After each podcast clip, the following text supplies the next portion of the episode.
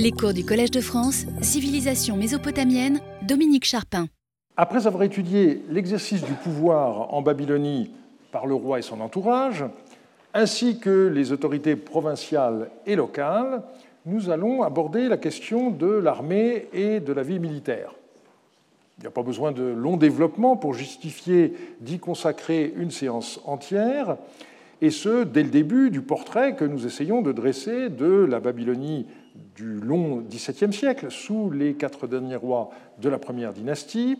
Et comme toujours, je mettrai l'accent sur les données nouvelles qui ne sont pas encore prises en compte dans les synthèses disponibles.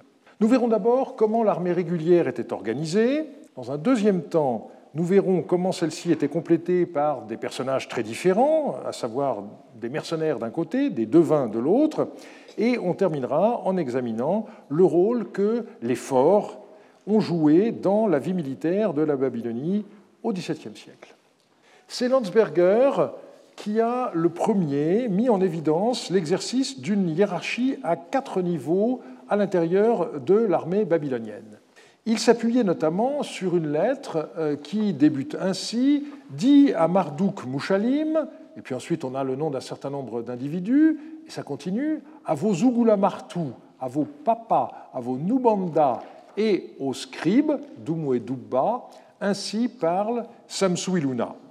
Et dans le corps de la lettre, les destinataires doivent montrer aux soldats Agaous les présages que le souverain leur envoie. Et donc, on obtient une hiérarchie à quatre niveaux, depuis le général jusqu'au simple soldat, en passant par le colonel et le lieutenant. Ici, quelques remarques.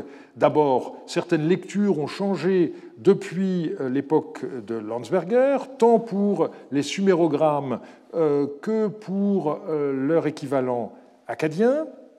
Donc, Ougulamartu, nous savons maintenant qu'il faut lire le titre Rabbi Amourim, et on traduit conventionnellement par général. Ce qu'on a lu pendant longtemps, Papa, en fait, il faut le lire Ougula Guidri, et ça correspond à l'acadien Rabbi Hatim, euh, le chef du bâton. Nubanda, donc la Poutoum ne pose pas de problème, et Agaous, c'est Redoum, le simple soldat. Et donc, euh, les traductions sont tout à fait conventionnelles. Landsberger traduisait Nubanda par sergent, ce qui est peut-être plus juste par la proximité qu'avait ce grade à l'égard des soldats, mais qui a l'inconvénient qu'on euh, ne peut pas à ce moment-là traduire euh, la Poutoum euh, par sergent dans d'autres contextes, alors que lieutenant, si on prend l'étymologie, hein, celui qui remplace, eh bien, c'est euh, celui qui peut remplacer le colonel euh, lorsque celui-ci n'est pas présent. Euh, ça va pour euh, également le, la Poutoum, qui est le second du maire, comme nous l'avons vu dans le cours euh, précédent. La justesse de la reconstitution de Landsberger a été confirmée notamment par des listes de rations de Marie où on retrouve ces quatre niveaux avec des titres un peu différents et on remarque que chaque catégorie euh, obtient une ration double de la précédente, ce qui est la règle en la matière, comme l'a montré Nele Ziegler dans son étude sur les femmes du palais de Marie. Et ces textes ont l'intérêt de montrer qu'un corps d'armée comptait environ trois cent cinquante hommes. Euh, on a un général, trois colonels, et puis selon les cas de huit à quatorze lieutenants, et entre trois cent quinze et trois cent trente-sept euh, simples euh, soldats. Et ce qui est intéressant, c'est que l'auteur d'une lettre de Marie s'étonne. Il est ici question donc euh, de l'armée des Babyloniens venue au secours de Marie. Et donc, euh, l'auteur de cette lettre dit « Nos amis les Babyloniens nomment un général pour seulement deux cents à trois cents hommes de troupes ». Et de fait, on sait qu'en général à Marie, euh, il n'y a pas de général qui commande à moins de euh, mille hommes. Les choses ont-elles changé après Hammurabi et Samsuiluna ? Landsberger faisait remarquer que dans les archives du soldat Ubarum, qui date de Abiyeshour, on ne trouvait pas trace de lieutenant Nubanda, C'est vrai dans d'autres textes, mais en fait, c'est dû au hasard, et il y a certains documents qui montrent la persistance de ce grade.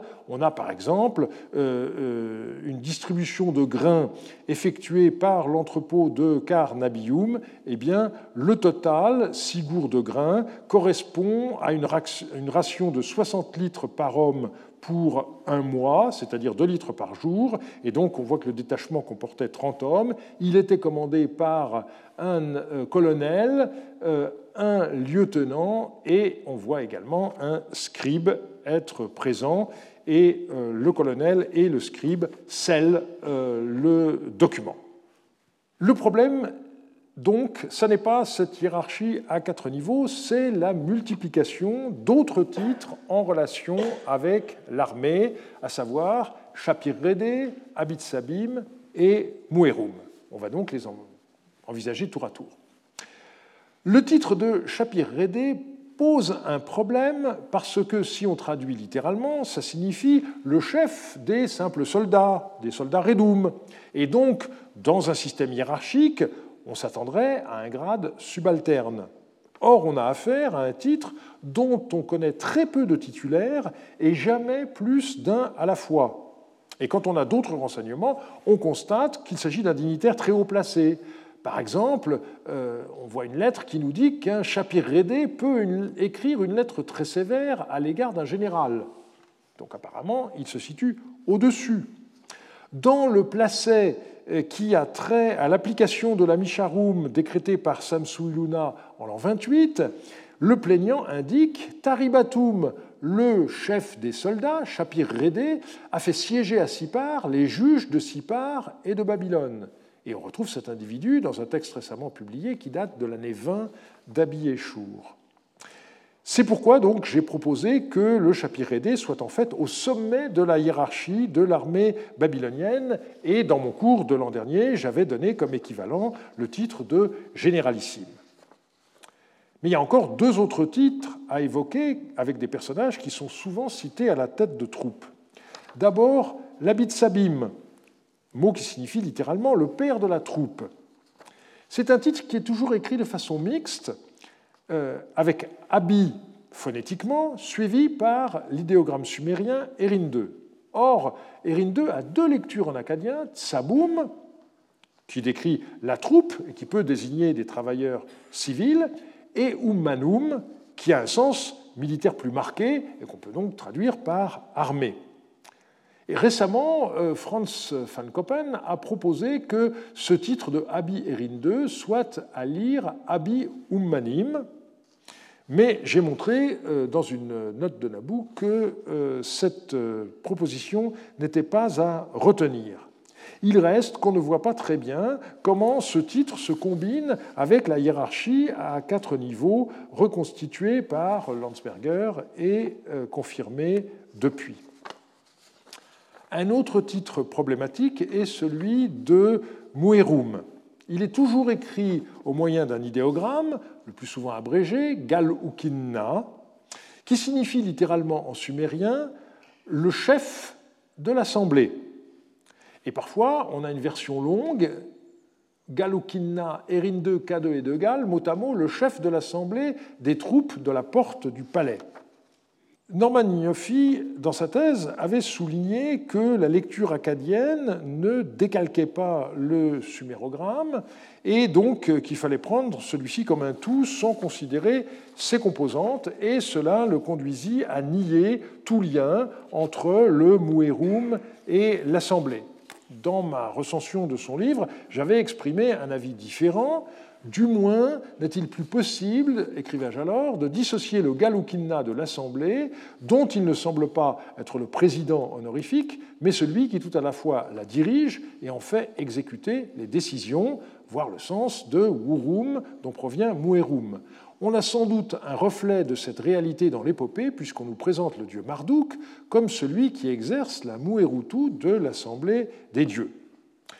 Et euh, je dois dire que les allusions aux assemblées pour Roum publiées depuis m'ont donné raison. Alors si je dis ça, ce n'est pas par euh, pure gloriole, mais c'est parce que euh, pour moi c'est important de voir lorsque euh, je discute certaines approches, le type d'argument que j'oppose, eh bien, il s'agit de savoir est-ce que ça tient la route ou pas. Et en l'occurrence, euh, et vous verrez que pour d'autres cas, euh, il en ira de même, eh bien, la suite permet de voir que c'est bien dans cette direction qu'il fallait aller. Donc, euh, ça vous encourage, si vous voulez, dans les postures euh, historiographiques que vous prenez, euh, à continuer dans telle veine plutôt que euh, dans euh, telle autre. Alors, dans sa thèse sur les pouvoirs locaux, Andréa Seri a été bien embêtée parce qu'elle ne pouvait pas euh, nier l'existence de ces textes, mais son directeur de thèse était Norman Yoffee. Donc, euh, pour un doctorant, euh, euh, dire ben, « les textes ont montré que euh, vous aviez tort », c'est quelquefois un peu, un peu gênant. Et euh, du coup, j'ai été obligé de faire une mise au point dans la recension que j'ai publiée de euh, son livre. La vraie question, en fait, c'est de savoir pourquoi les Galoukina se trouvent si souvent mentionnés en rapport avec des soldats. On n'a pas moins de quarante-six textes de Dour Abiyeshour qui mentionnent entre un et quatre Galoukina à la tête de troupes. Et donc, il me semble que leur rôle n'était sans doute pas de nature purement militaire, mais ils jouaient un rôle essentiel dans l'encadrement de la main-d'œuvre, certaines fois une main-d'œuvre qui est davantage de type civil, et d'autres fois, au contraire, euh, on a affaire à de véritables soldats. Comme on vient de le voir, l'unité de base de l'armée était formée par les soldats désignés comme redoum. Eh bien, il nous faut essayer de déterminer leur mode de subsistance. On a le plus souvent affaire à un système de ce qu'on pourrait décrire comme des soldats paysans. Le système du service ilkoum à l'époque d'Hammurabi nous est connu à la fois par le code et par les textes d'archives. Le code montre que les personnes qui accomplissaient un service qualifié d'ilkoum pour le compte du roi avaient droit à ce qu'on appelle une tenure, en babylonien tsiptoum. Elle pouvait se composer d'une maison, d'un jardin et d'un champ. On parle parfois à ce sujet de champs alimentaires. Les bénéficiaires sont décrits avant tout comme des soldats, mais il n'y a pas qu'eux. Il y a aussi des marchands ou des religieuses naditum qui jouissent d'une tenure tsiptoum. Il y a deux interdictions très claires qui sont formulées. Tout d'abord, un soldat ne peut pas se faire remplacer lorsqu'il est convoqué à l'armée sous peine de mort. C'est le paragraphe vingt-six du Code. Et si son responsable hiérarchique accepte le mercenaire qu'il a embauché, lui aussi sera mis à mort, paragraphe trente-trois. Par ailleurs, il est interdit aux militaires d'aliéner une terre reçue en contrepartie du service ilkoum. Son détenteur n'en a que l'usufruit, pas la pleine propriété, pour prendre notre vocabulaire juridique. Ce sont les paragraphes trente-six à trente-huit et quarante et un. Il n'en va pas de même pour d'autres catégories, comme les religieuses naditum ou les marchands, mais s'ils vendent leur tenure, l'acquéreur est obligé d'accomplir le service ilkoum qui lui est attaché. Hammurabi n'envisage d'ailleurs comme transmission héréditaire que le cas où un soldat a été fait prisonnier, et c'est seulement si son fils est en âge de reprendre son service ilkoum qu'il peut le faire et du coup bénéficier de la tenure qui était celle de son père. C'est le paragraphe vingt-huit. Le fonctionnement de ce système est très bien connu, en particulier grâce aux archives du responsable du domaine royal dans la région de Larsa, le fameux Shamashrazir. On possède plus de deux cents lettres qui lui ont été adressées par Hammurabi, mais aussi de nombreux textes administratifs qui ont permis à Baptiste Fiette de montrer comment tout cela fonctionnait. Un certain nombre de procès permettent de voir à quel point ce système de l'ilkoum était devenu héréditaire dans le royaume de Babylone sous les successeurs de Hammurabi. On commencera par une affaire qui a eu lieu en l'an un d'Amiditana. Je lis le texte. « Warad-bunene, que Piri Elishou, son maître, avait vendu à Eshnouna pour une mine et demie d'argent, après avoir servi comme esclave pendant cinq ans à Eshnouna, s'est enfui à Babylone. Sinmouchalim et Marduk Lamassachu, les pères de la troupe, Abit Sabim, convoquèrent de Warad-bunene et lui dirent « Tu es purifié, ta marque d'esclave est rasée, tu dois servir parmi les soldats Redoum. » Warad-bunene répondit ainsi « Je ne servirai pas parmi les soldats Redoum, j'accomplirai le service Ilkoum de la maison de mon père. » Ses frères, Lipitadad, Adad-Louzeroum et Ibni Shamash, ont prêté serment par Marduk et le roi Amiditana de ne pas réclamer leurs frères en servitude, Anareshutim. Tant que Warad-bunene vivra, il accomplira le service Ilkoum de la maison de son père avec ses frères. On a deux témoins et la date. Donc si l'on reprend cette affaire, on voit que ça commence par l'affirmation que Warad-bunene était l'esclave d'un certain Piri Elishou et que celui-ci l'avait vendu à l'étranger, mais Warad-bunene a réussi à s'enfuir à Babylone. Or, un esclave fugitif n'est pas un homme libre. Et pourtant, les responsables de l'armée affirment que Warad-bunene est libre et qu'en conséquence, ils ont le droit de l'enrôler. Et ils emploient le verbe « elelum », être pur. Et ils font au fait, allusion au fait que la mèche de cheveux, qui est la marque des esclaves à l'époque, eh bien, a été rasée, toutes choses qui sont généralement liées à la libération d'un esclave. Alors, Shor, en mille neuf cent treize, avait interprété ce document comme un exemple d'application du paragraphe deux cent quatre-vingts du Code de Hammurabi, mais ce paragraphe avait à l'époque été mal compris. Il y est question d'un esclave babylonien acheté à l'étranger et qui revient en Babylonie. Si son ancien maître le reconnaît, son Andurarum sera effectué. Et on comprenait à l'époque que l'esclave était libéré. Mais le sens serait très étrange. Quel aurait été l'intérêt pour l'ancien maître de se manifester si le résultat, c'est qu'il ne prend, reprend pas possession de son ancien esclave, mais que celui-ci devient libre? En réalité, Andurarum signifie non pas libération, mais retour au statut antérieur. Donc, la liberté pour celui qui était libre auparavant, mais le retour chez son ancien maître pour un esclave qui a changé de propriétaire.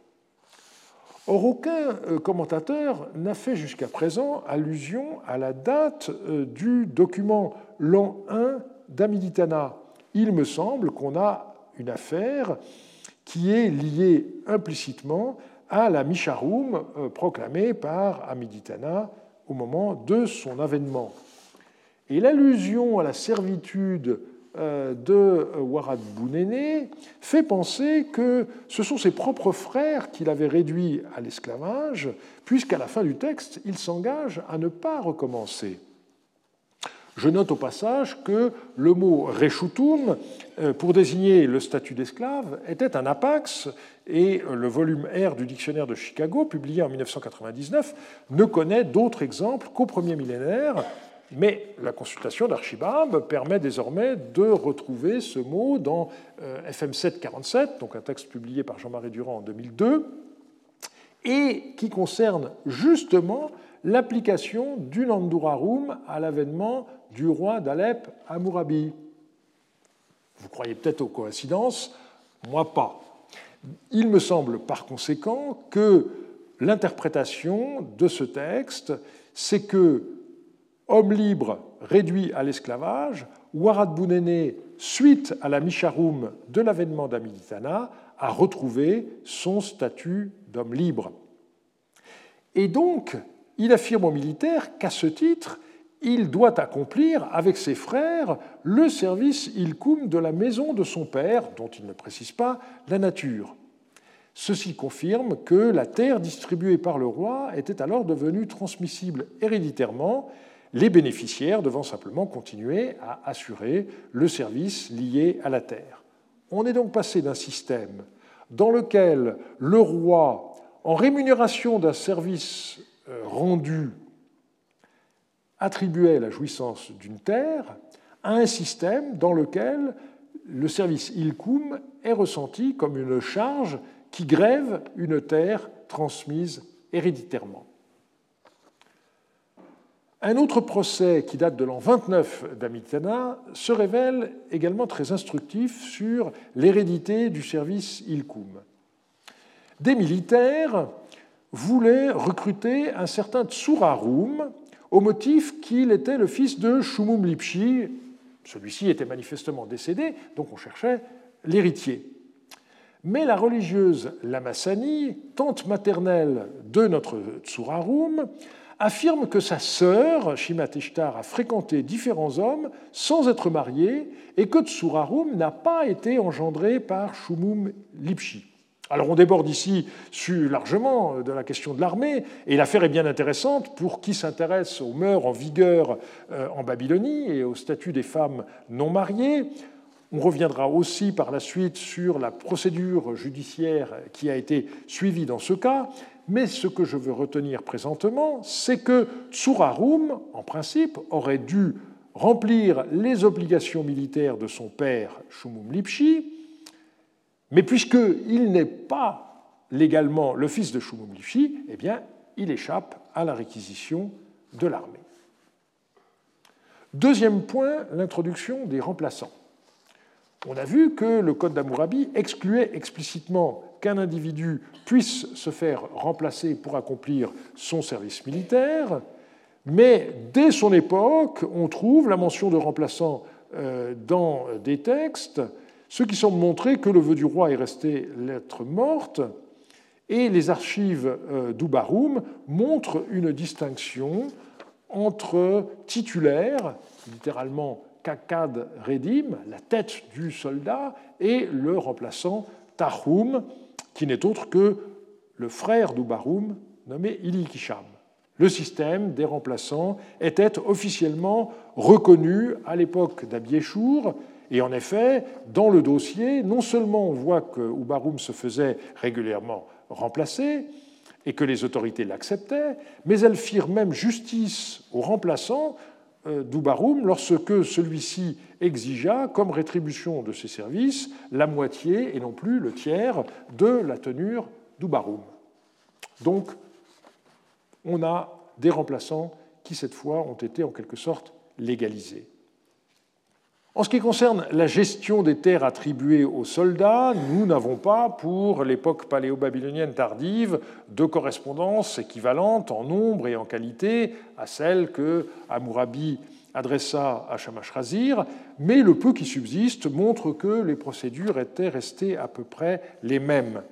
C'est ainsi qu'Abiyeshour écrivit, pour s'assurer que le champ alimentaire choisi par un scribe de l'armée et qui est désigné par le terme amertum, qui existe déjà à l'époque d'Hammurabi, lui sera bien attribué. L'originalité tient au destinataire du message royal, non pas le responsable du cadastre, le chassukum, mais le chef de, des marchands et le corps des marchands, ainsi que les juges de Sipar. Pourtant, la fonction de chef du cadastre continue. Par exemple, à Dilbat, on connaît un certain Belchounou qui porte ce titre pendant le règne de Ammitsadouka. La gestion des terres attribuées aux soldats est notamment documentée par des textes administratifs de Sipar, et Catherine de Greff a commenté une grande tablette qui date de l'année trente-quatre de Amiditana, et euh, qui énumère des tenures attribuées à des soldats sur le territoire de Sipar Amnanum. Les tenures sont désignées comme tsiptum et sont situées par rapport à différentes unités d'irrigation. Cette fois, les soldats appartiennent à la catégorie non pas des redoum, mais à celle des bairoum, un terme qui a donné lieu à un contresens. Il ne s'agit nullement de soldats d'élite, comme on le trouve encore trop souvent écrit, mais originairement, il s'agit de pêcheurs, c'est-à-dire de soldats qui circulaient en bateau euh, sur les canaux et les marais pour assurer la sécurité du pays. C'est une façon de faire des patrouilles. Alors, en l'occurrence, euh, les cinquante-quatre soldats dont il est question dans ce texte étaient placés sous l'autorité d'un général et, et euh, ils recevaient pour la plupart une surface de douze arpents, c'est-à-dire un peu plus de quatre hectares. Et ce qui est intéressant, c'est que euh, leur champ alimentaire n'est pas d'un seul tenant, mais est composé de plusieurs parcelles, ce qui vraisemblablement permettait de lisser euh, les aléas euh, liés aux problèmes d'irrigation. On ne met pas tous ses œufs dans le même panier, il est plus intéressant d'avoir des champs qui dépendent de canaux différents, euh, parce que si un canal se bouche, eh bien, vous pourrez avoir quand même une meilleure récolte sur euh, d'autres champs. Les parcelles attribuées avaient précédemment été souvent attribuées à des personnes décédées, donc euh, il s'agit de la redistribution de tenures de soldats morts sans héritier. D'autres textes montrent la manière dont ces terres étaient gérées. Dans certains cas, les soldats les cultivaient eux-mêmes, mais euh, souvent, la culture de ces tenures était confiée à des agriculteurs et euh, les soldats percevaient une partie de la récolte. On doit ajouter qu'on possède des dossiers de taille limitée qui permettent d'avoir des informations sur le statut de certains militaires, et on peut faire à leur sujet ce qu'on appelle aujourd'hui de la microhistoire. Catherine de Greff a ainsi pu retracer l'histoire de deux colonels homonymes nommés Ilchouibni et qui ont tous les deux vécu à l'époque d'Amid Saduqa. Les difficultés qu'on a parfois et... Euh, L'un de ces homonymes était fils de Kakadou et il était stationné dans un endroit qui s'appelle Charoum-Laba. L'autre était fils d'Inap Aleshou et il était à la tête de soldats euh, élamites. Ce deuxième, euh, Ilchouibni, appartenait à une famille relativement aisée, comme nous l'apprend l'acte de partage des biens de son père. Il possédait une maison de cinq sars, donc une bonne surface à Sipar Amnanum, à côté des temples des dieux sinéens et de la maison d'un lamentateur de la déesse Ishtar, donc un quartier plutôt chic. Il possédait aussi deux esclaves femmes, quatre bovins, trois meules, six mines de cuivre et six cycles d'argent, donc une assez bonne aisance. Et dans les quatre autres textes qui documentent cet Ilchouibni, malheureusement, il est seulement témoin, donc on ne sait pas grand-chose d'autre sur lui.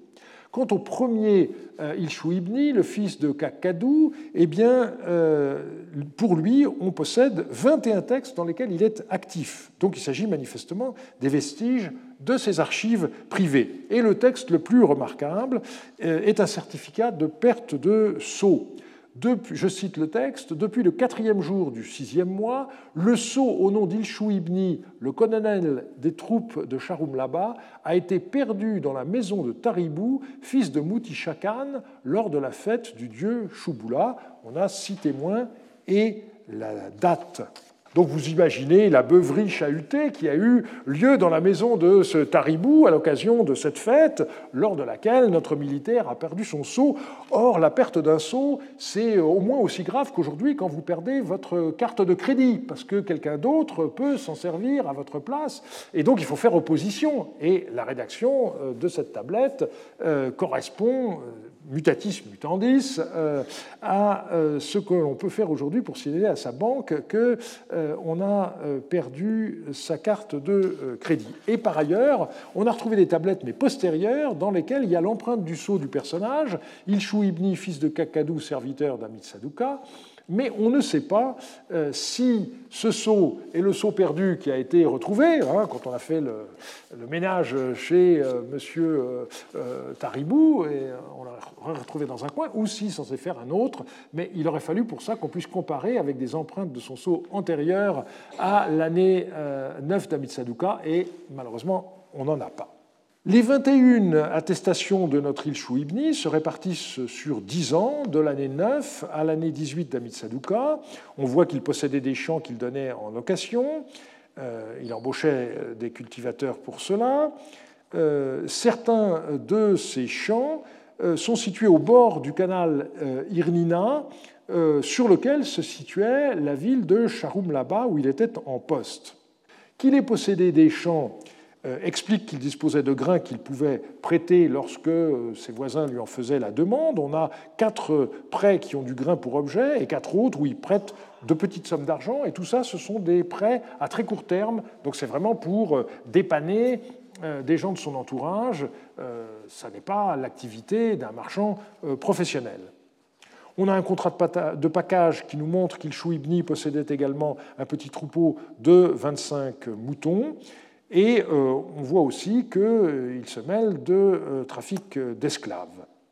Enfin, euh, un dernier texte doit être mentionné où des soldats de Charoum-Laba, sous son autorité, doivent participer à un travail qui consiste à transporter de la terre euh, dans une unité d'irrigation. Et donc on voit que les soldats ne faisaient pas seulement la guerre, ils servaient aussi à des corvées liées à l'agriculture.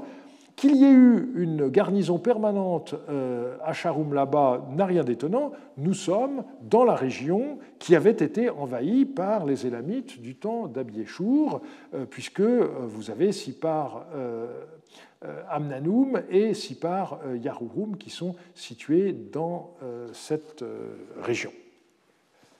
L'armée babylonienne n'était pas seulement faite de soldats réguliers et de leurs supérieurs hiérarchiques, on voit également le rôle qui tenait des mercenaires, mais aussi des personnages qui n'étaient pas des militaires et qui pourtant avaient une place très importante, à savoir les devins. Une des caractéristiques de l'époque paléo-babylonienne tardive semble avoir été le recours massif à des mercenaires. Et comme souvent dans l'histoire, c'est sans doute un des éléments qui contribue à expliquer la chute de la première dynastie de Babylone. On y reviendra dans le dernier cours. On a tout à l'heure signalé la première étape dans l'évolution du service Ilkoum, le fait qu'on pouvait se faire remplacer, mais il y a une étape supplémentaire que l'on constate à partir de la fin du règne d'Abiyeshour. Les bénéficiaires, au lieu d'accomplir le service qu'ils devaient effectuer, préféraient le racheter en versant chaque année une somme d'argent désignée comme l'argent du service, en babylonien, kassap ilkim.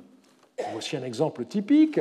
Trois cycles d'argent scellés, argent du service ilkum d'Etirum, fils d'Anum Pisha, pour l'année vingt-quatre d'Abiyeshour, Demin d'Etirum, fils d'Anum Pisha, Abou Mouakar, fils de Sinadin Shumi, et Sinidinam, fils de Siniribam, l'ont reçu. Parfois, il y a des versements qui correspondent à une partie seulement de l'argent dû. Dans d'autres cas, on précise que l'argent correspond au reste ou à la totalité de l'argent dû au titre de l'Ilkoum pour l'année. On a donc franchi une étape supplémentaire, et cette étape, évidemment, avait l'inconvénient de distendre encore davantage les relations entre le bénéficiaire et le roi, mais c'était sans doute de cette façon que le roi pouvait financer le recrutement de, merc- de mercenaires. Le recours à des mercenaires n'est pas une nouveauté, mais il semble s'être ident- intensifié après le règne de Hammurabi. Les textes de Tel Leilan le montrent à l'époque de Samsuiluna, on l'a vu l'an passé, avec des groupes de Rabbatum qui se vendaient aux plus offrants. On a désormais de plus en plus de mentions de cassites dans les textes paléo-babyloniens tardifs, et la situation est désormais assez claire. On a quelques rares mentions de cassites en tant qu'ennemis, qui éventuellement peuvent s'emparer de soldats et que l'on affronte, mais la très grande majorité des références concernent des groupes de mercenaires, et j'y reviendrai dès euh, la semaine prochaine. Une autre innovation qu'il faut euh, souligner au passage et qui est certainement liée à la précédente, c'est le fait qu'on distingue désormais dans les troupes entre les fantassins et les soldats montés sur chars.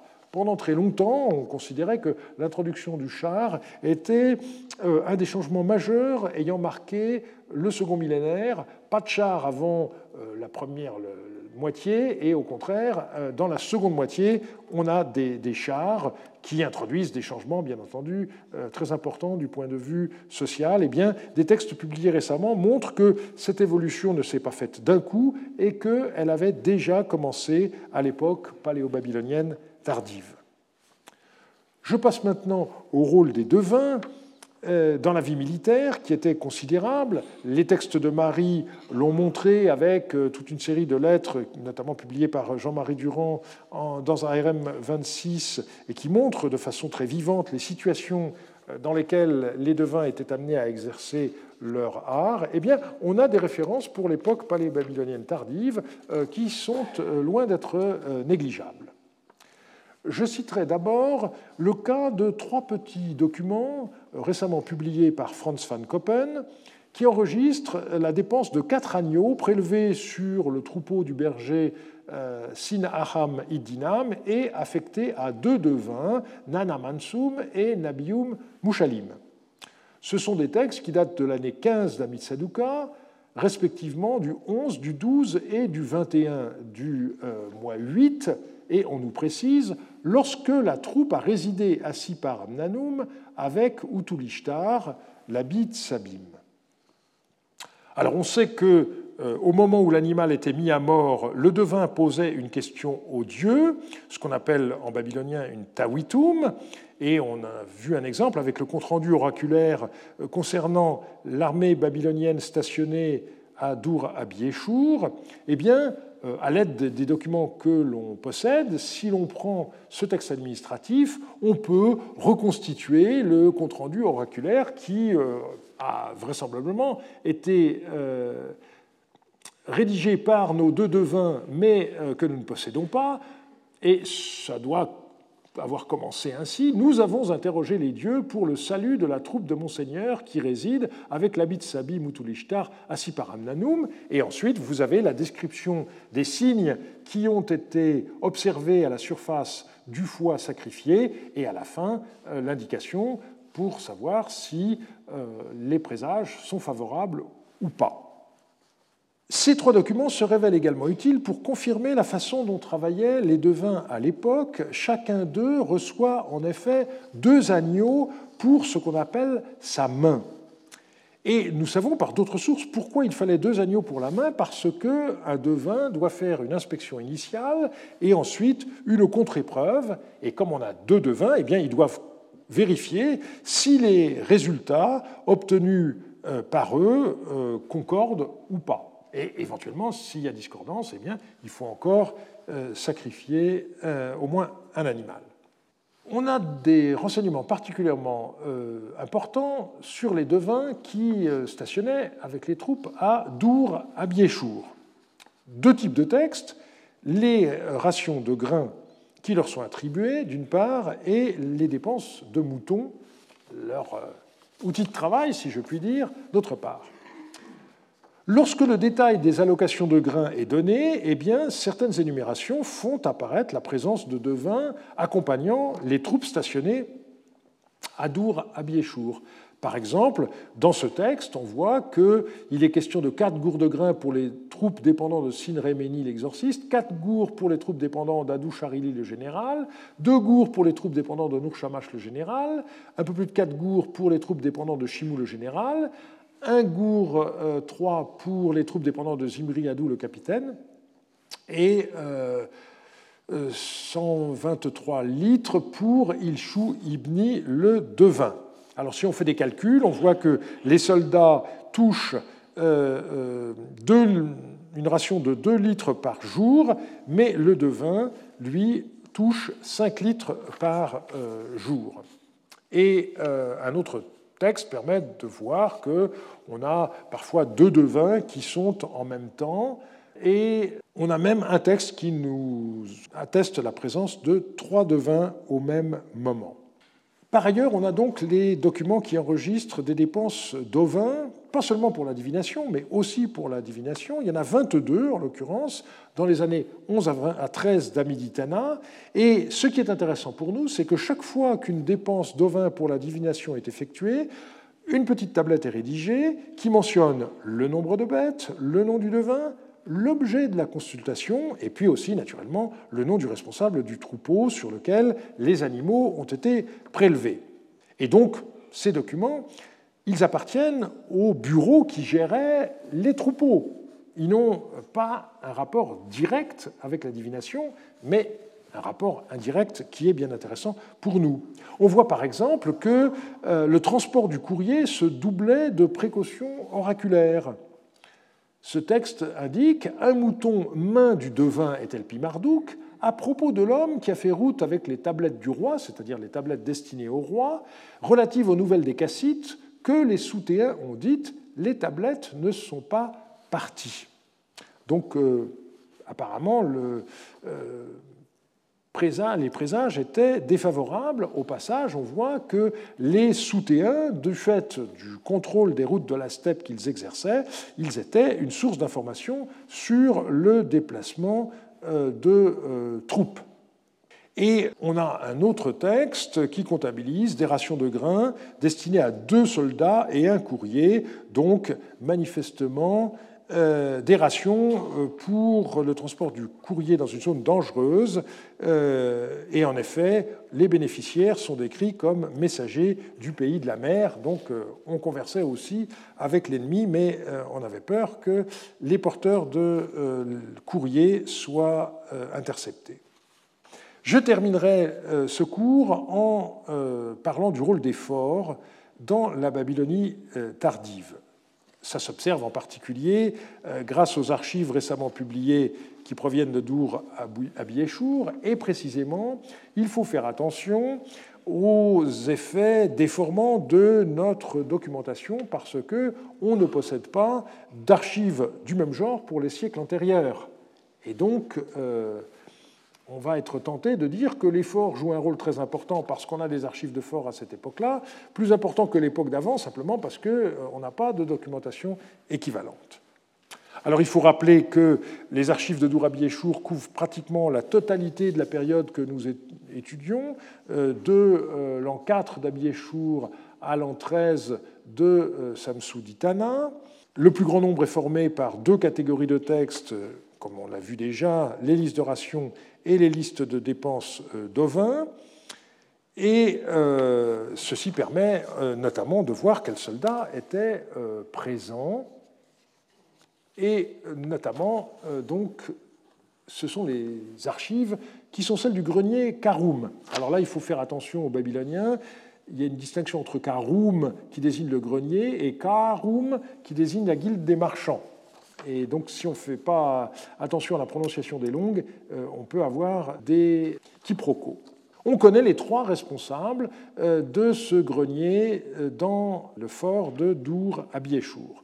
D'où provenait le grain qu'ils avaient à gérer? Eh bien, on a cinq documents qui nous disent que ce grain provient de la capitale. Je cite...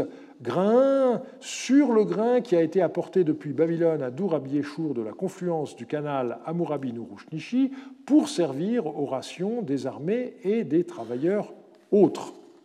D'autres textes beaucoup plus nombreux signalent que le grain distribué, je cite, fait partie du grain des redevances biltoum ou du grain autre qui a été apporté à Dour à Abiyeshour de la confluence du canal Hammurabi-Nourouchnichi pour servir aux rations des armées et des travailleurs autres.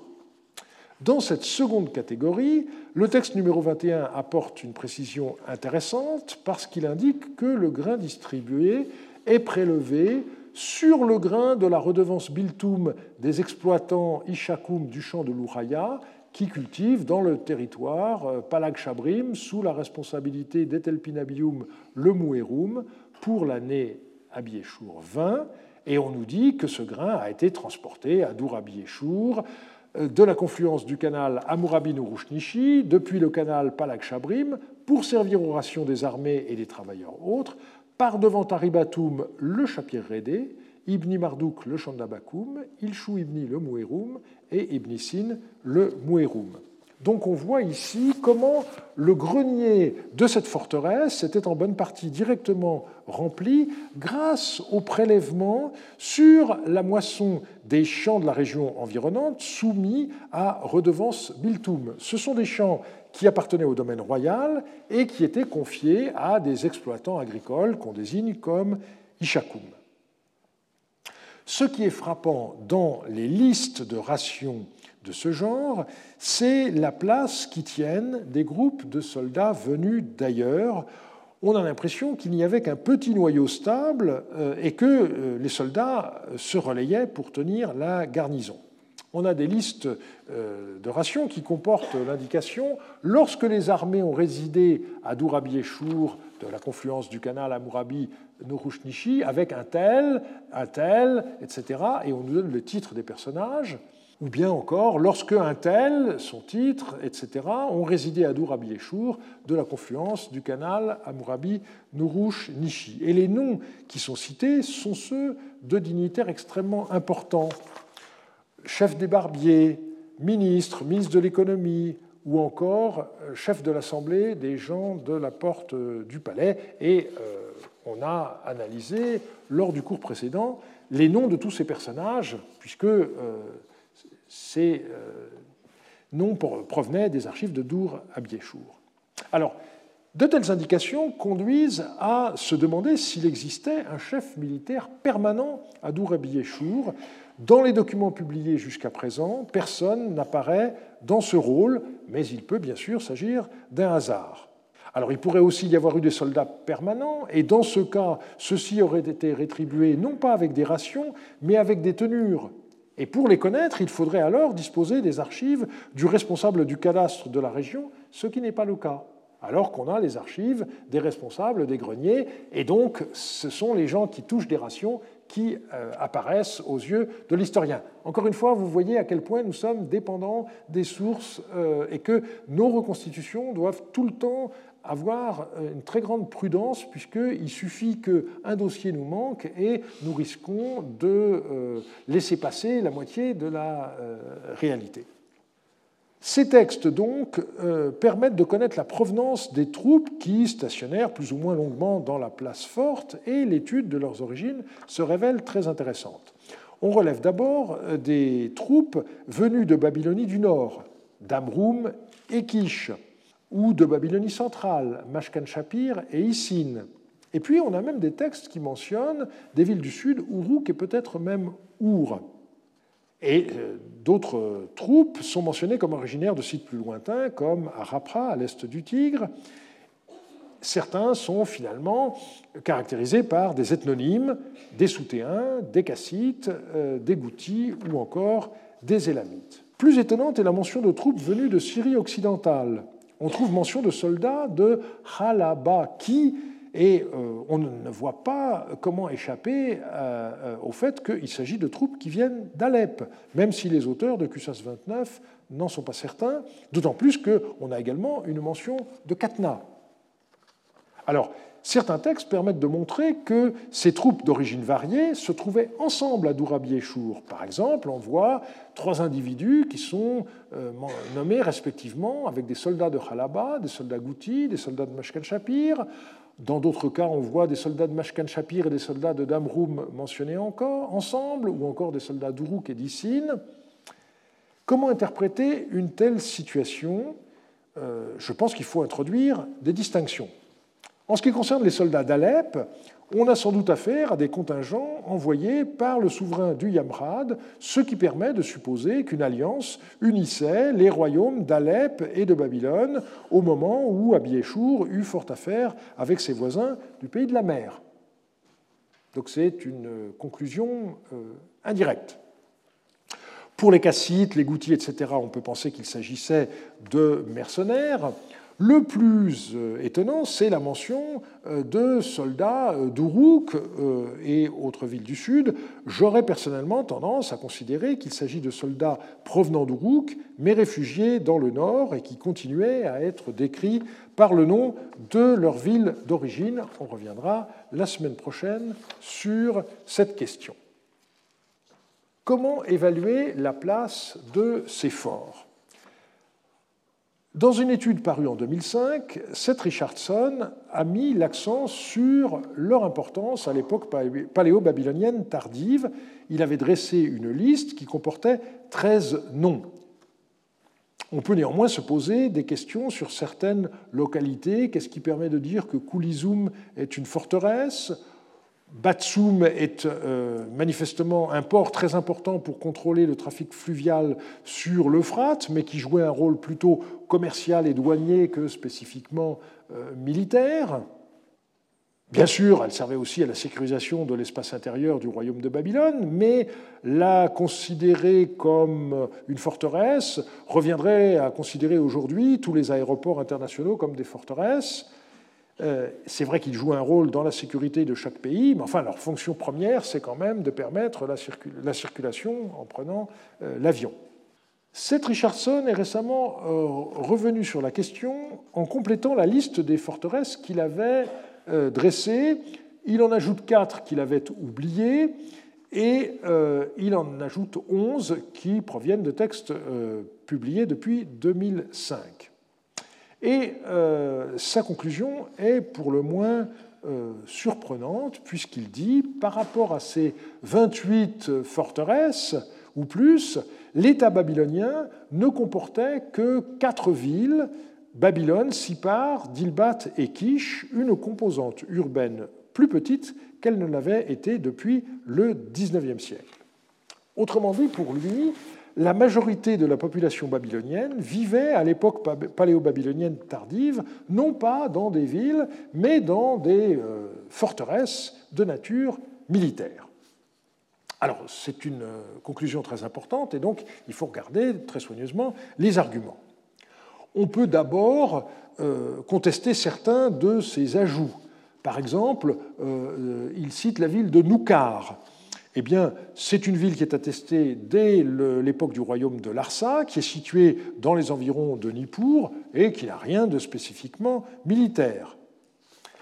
Par ailleurs, numériquement, le compte des villes n'est pas tout à fait juste. D'abord parce que Sippar compte pour deux villes, même si elles ne sont éloignées que de quelques kilomètres. Il ne faut pas oublier qu'il n'y a que vingt-cinq kilomètres entre Kish et Babylone. Euh, et par ailleurs, la liste de Seth Richardson n'est pas complète, puisqu'il euh, a oublié, euh, sur l'Euphrate, la ville de Rapikoum, et plus en amont, les villes de Hitt et de Yablia. On n'est pas en Babylonie centrale, mais dans la mesure où il a compté Raradoum dans sa liste des forts, il n'y a pas de raison de ne pas euh, mettre ces trois villes euh, dans la liste euh, des euh, villes. Alors, il y a aussi des villes qui sont peu mentionnées, mais qui existaient quand même à l'époque paléo-babylonienne tardive. Par exemple, Borsippa. Euh, on connaît un texte de l'an onze d'Amid Saduka qui mentionne un gouverneur, Shakanakoum, de cette ville. Et puis, il y a des villes plus petites euh, euh, qu'il n'a tout simplement pas mentionnées, comme Bourzibichour et Damroum dans la région de Kish, ou encore Halhala ou Karchamash dans la région de Sippar.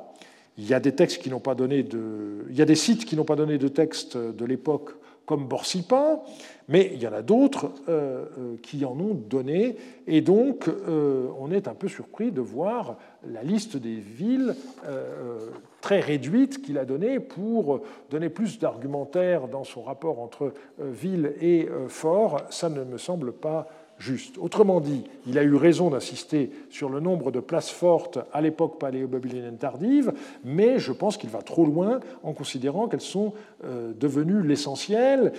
De même, lorsqu'il parle de ruralisation progressive durant l'époque paléo-babylonienne. Et surtout, je pense qu'il faut remettre en cause la base même de son raisonnement, car depuis la fin du quatrième millénaire, une muraille est la caractéristique majeure des villes en Mésopotamie, quelle que soit leur taille. Et c'est la raison pour laquelle on emploie le terme « halloum », quelle que soit la taille d'une localité. Et donc, la difficulté pour nous de faire la différence entre euh, ville et village.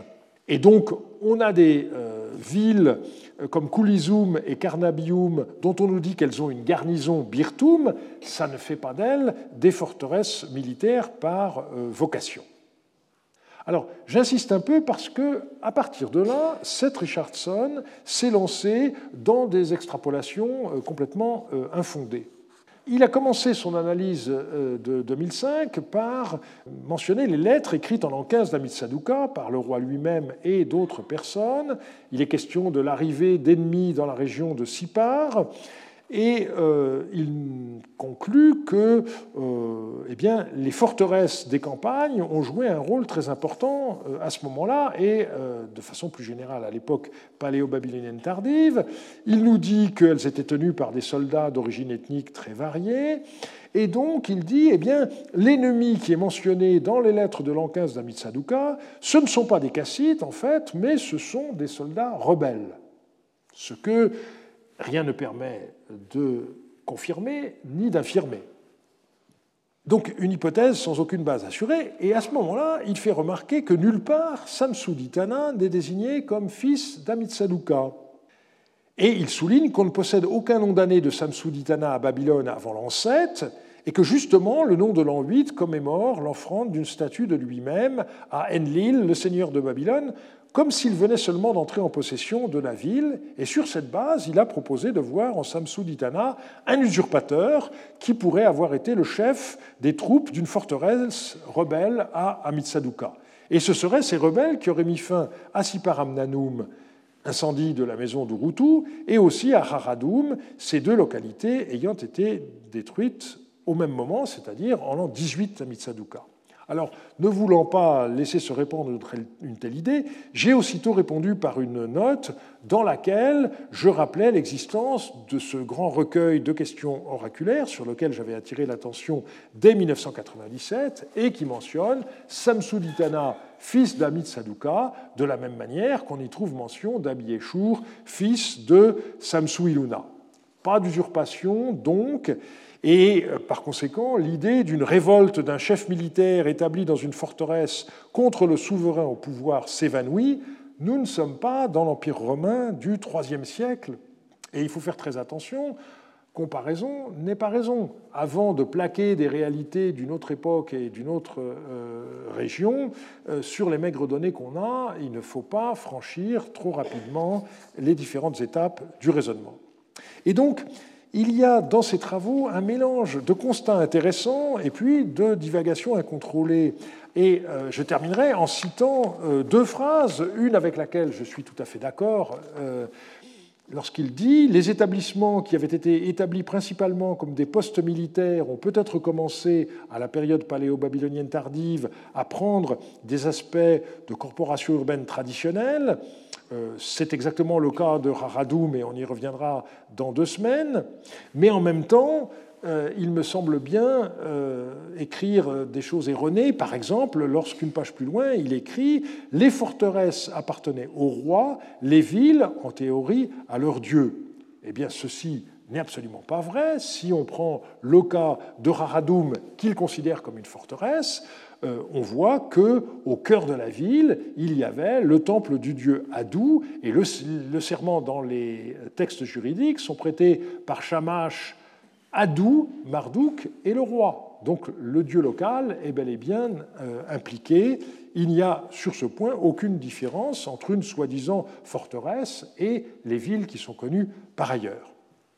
Au terme de ce tour d'horizon, l'impression qui domine est donc malgré tout celle d'une Babylonie sur le qui-vive et d'une militarisation croissante de la société.